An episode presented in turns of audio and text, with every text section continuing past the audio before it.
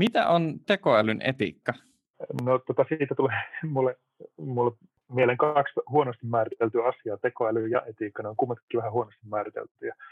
Tota, tässä yhteydessä en mennä kovin syvälle tuohon tekoälyn määritelmään, mutta, mutta ehkä todetaan sen verran, että sehän voi olla siis algoritmi, tai sitten voi olla joku tämmöinen isompi, isompi järjestelmä, niin kuin vaikka Siri tai Amazonin Alexa, jotka on siis koneita, jotka jollain tapaa osoittaa niin kuin älykkyyttä.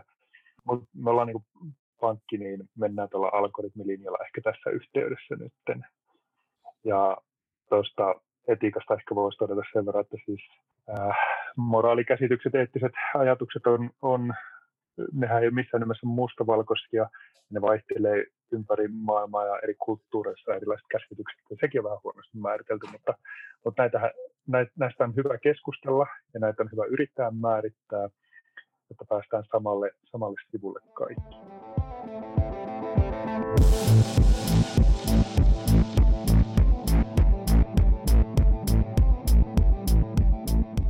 Tervetuloa OP Tekkipodin jaksoon, jossa pohditaan sitä, että miten tekoäly ja siihen liittyvät eettiset valinnat vaikuttaa tulevaisuuden finanssipalveluiden luomiseen. Mun nimi on Kristian Luoma ja tästä aiheesta mun kanssa juttelee Hugo Jevert. Hugo, me ollaan tavattu jo tässä podcastin puitteissa sut aikaisemmin, mutta otetaan kertauksen vuoksi se, että mitä sä OP-ryhmässä työksessä teet? No mä oon OP-ryhmässä, meillä on semmoinen yksikkö kuin finanssiäly, ja finanssiälyhän meillä tarkoittaa tämän yksikön lisäksi myös sitä, että, että me tuodaan tekoälyä mukaan meidän asiakkaiden palveluihin ja asiakasrajapintoihin ja tehdään parempia, parempia palveluita asiakkaille ja sitä me täällä finanssiälyssä ajetaan sitä eteenpäin, tuodaan uusia tekoälyteknologioita, analytiikkateknologioita OPlle käyttöön ja viedään niitä näihin käyttöliittymiin ja tietenkin myös taustaprosesseihin onhan nekin asiakaskokemusta, että saadaan nopeammin käsiteltyä jotain taustalla. Ja aika moni on jo sisästänyt, että tekoäly on asiakaspalvelua tehostava tai asiakaskokemusta parantava ja, ja prosesseja tehostava työkalu. Ähm, tosi moni, esimerkiksi nyt kun korona-aikana tätä nauhoitellaan, niin moni prosessi on nopeutunut sillä, että tekoäly on otettu kaveriksi ihmisille tekemään töitä, eikö näin?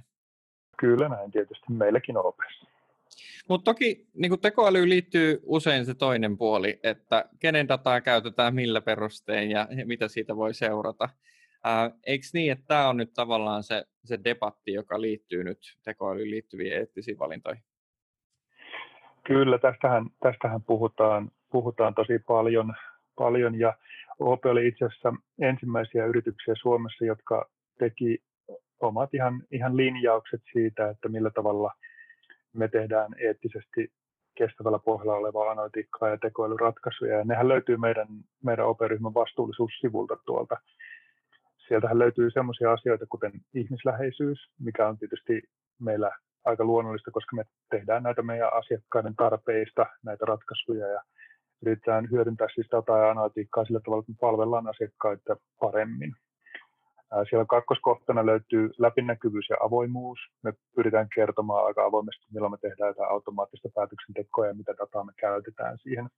Me myös arvioidaan näiden ratkaisujen vaikutuksia sekä meidän niin kuin asiakkaille että sitten vähän laajemmaltikin.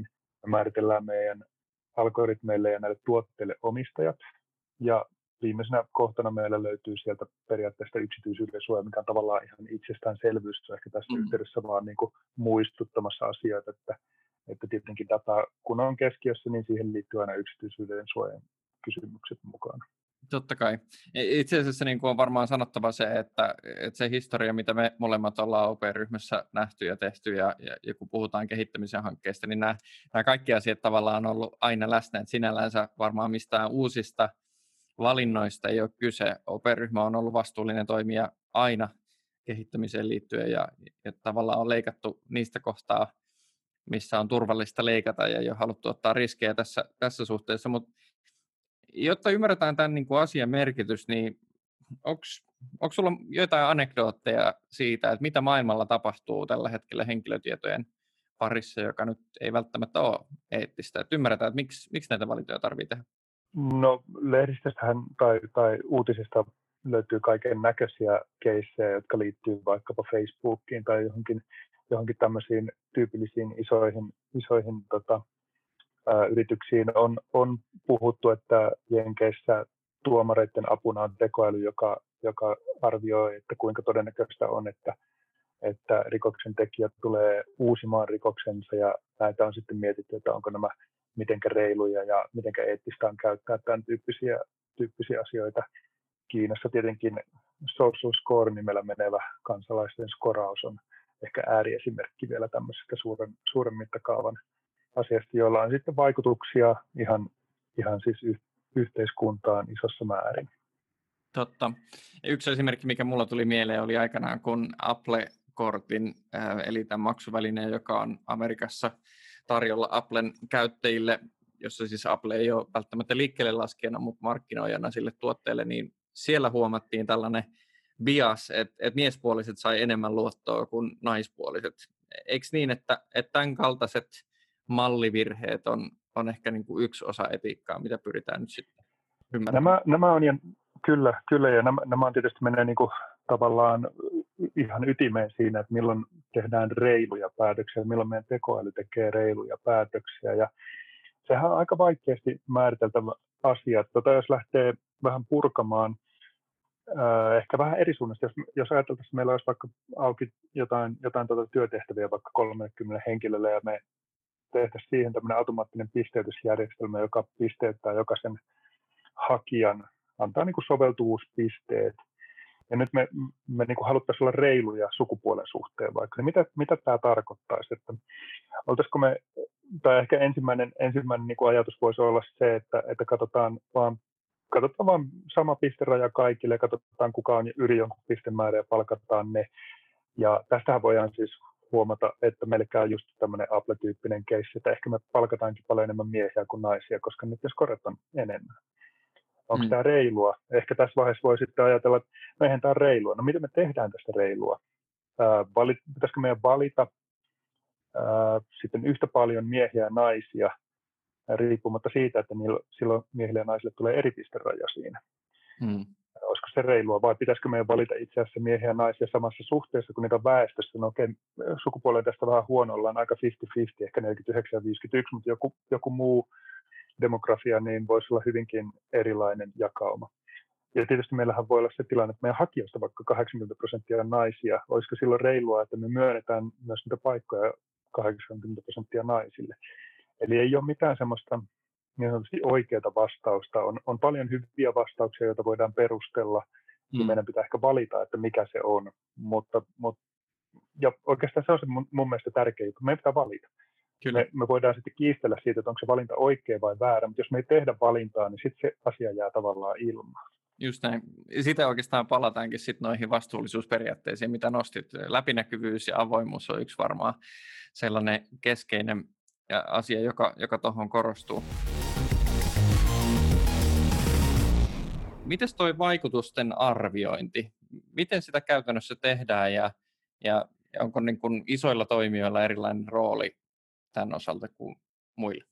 Joo, meillä on siinä varmasti kaikilla meillä isoilla, isoilla tekijöillä nyt vielä, vielä tota noin opettelemisen paikka.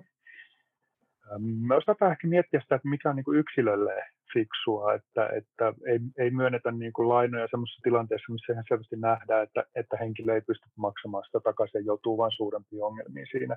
Eli se on, se on meillä ehkä niin kuin hanskassa, mutta sitten nämä tämmöiset yhteiskuntatason vaikutusten arviointi, niin se on ehkä vähän vaikeampaa. Voisin kertoa sellaisen esimerkin tuolta mm. 1967-68 vuodelta Jenkeistä, menee, menee nimellä redlining. Joo. Ja siellä siis yksinkertaisesti vakuutusyhtiöt.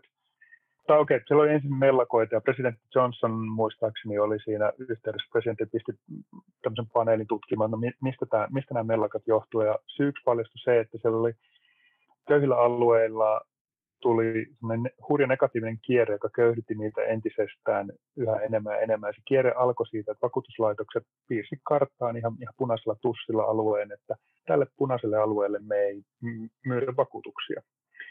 Ja tästä seurasi sitten se, että pankit ei myöntänyt lainoja tälle alueelle. Joo. Ja tämä aiheutti tämän niin negatiivisen kierteen ja köyhtyy ja köyhtymistään. Ja tässä, tämä on, tämä on nyt ehkä se niin kuin iso, isomman skaalan mietintä. Siinähän siis vakuuttajat argumentoivat, että tämä on puhtaasti matemaattinen ja tekninen työ ja me ei tehdä minkäännäköisiä mm. moraalisia päätöksiä ja kaikki toisen asteen vaikutukset, niin ei, ei ne ole meidän ongelma. Mutta ehkä tämmöisillä isoilla pelureilla, jotka, joilla on isot markkinaosuudet, niin meidän pitää ehkä miettiä näitä.